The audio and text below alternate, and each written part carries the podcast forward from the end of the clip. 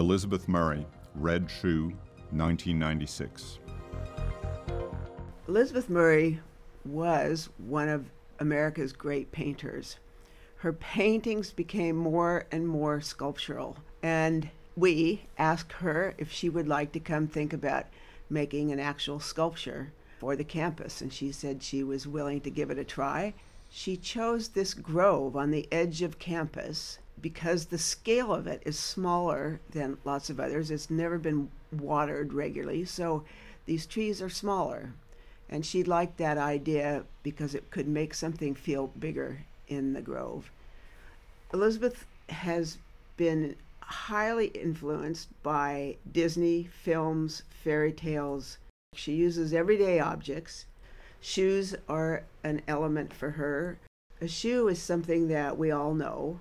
It references not only the old woman who lived in the shoe, um, especially in this kind of fantastical form with this yellow lace coming running down out of the eyelet, um, but it's running to the edge of the campus where there are cars, you know, going zooming by all the time, and you find shoes occasionally, or one shoe, a shoe, by the side of the road, and one it causes one to wonder where's the other one. So you're sort of inclined to figure out some kind of narrative. And this shoe that she made out of wood is climbable. Children can climb up onto, into, and discover how it was made, or just fool around. It's up on its toe with these wood wooden forms, sort of jewel-like forms that are spitting out from under it as it runs along. This was a sort of natural evolution in Elizabeth's work.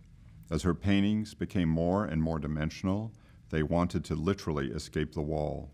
This work is the farthest she ever went toward sculpture, and it gave her reason to turn back to painting. It was an experiment, and she was a tough critic of her own work. Elizabeth was a wonderfully direct and fearless artist, and this sculpture, with its surrounding rocks, as she called them, has a sense of fragility and of being handmade that is unique to the collection.